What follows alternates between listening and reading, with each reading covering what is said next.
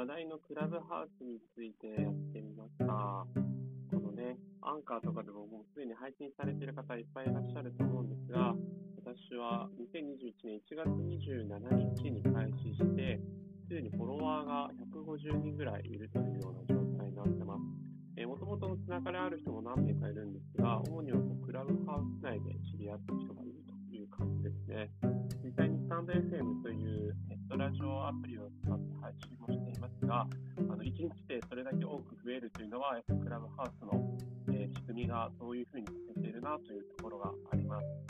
えー、私自身ですね、使い方はまだどうしていこうかなというのを迷っているんですが、いずれにしろフォロワーが多い分にはですね、やっぱり楽しみ方も変わってくるかなというふうに思っているので、えー、フォローしている人、そしてフォロワーさんを増やすというような方向性で今やっている感じです。えー、ただですね、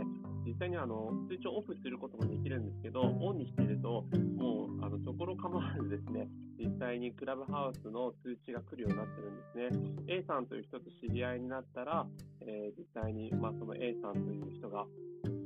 この部屋にいますよとか、そういったことをいろいろとこう通知で来たりするので、あの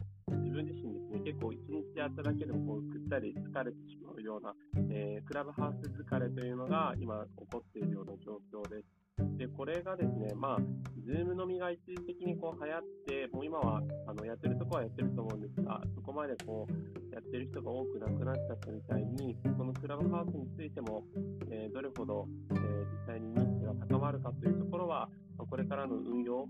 とか文化次第なんだなという感じが